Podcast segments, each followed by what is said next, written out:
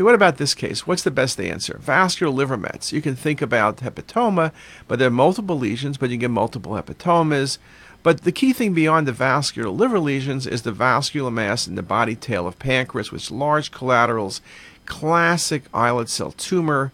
So what you're seeing here is islet cell tumor with metastasis to the liver. Beautiful case.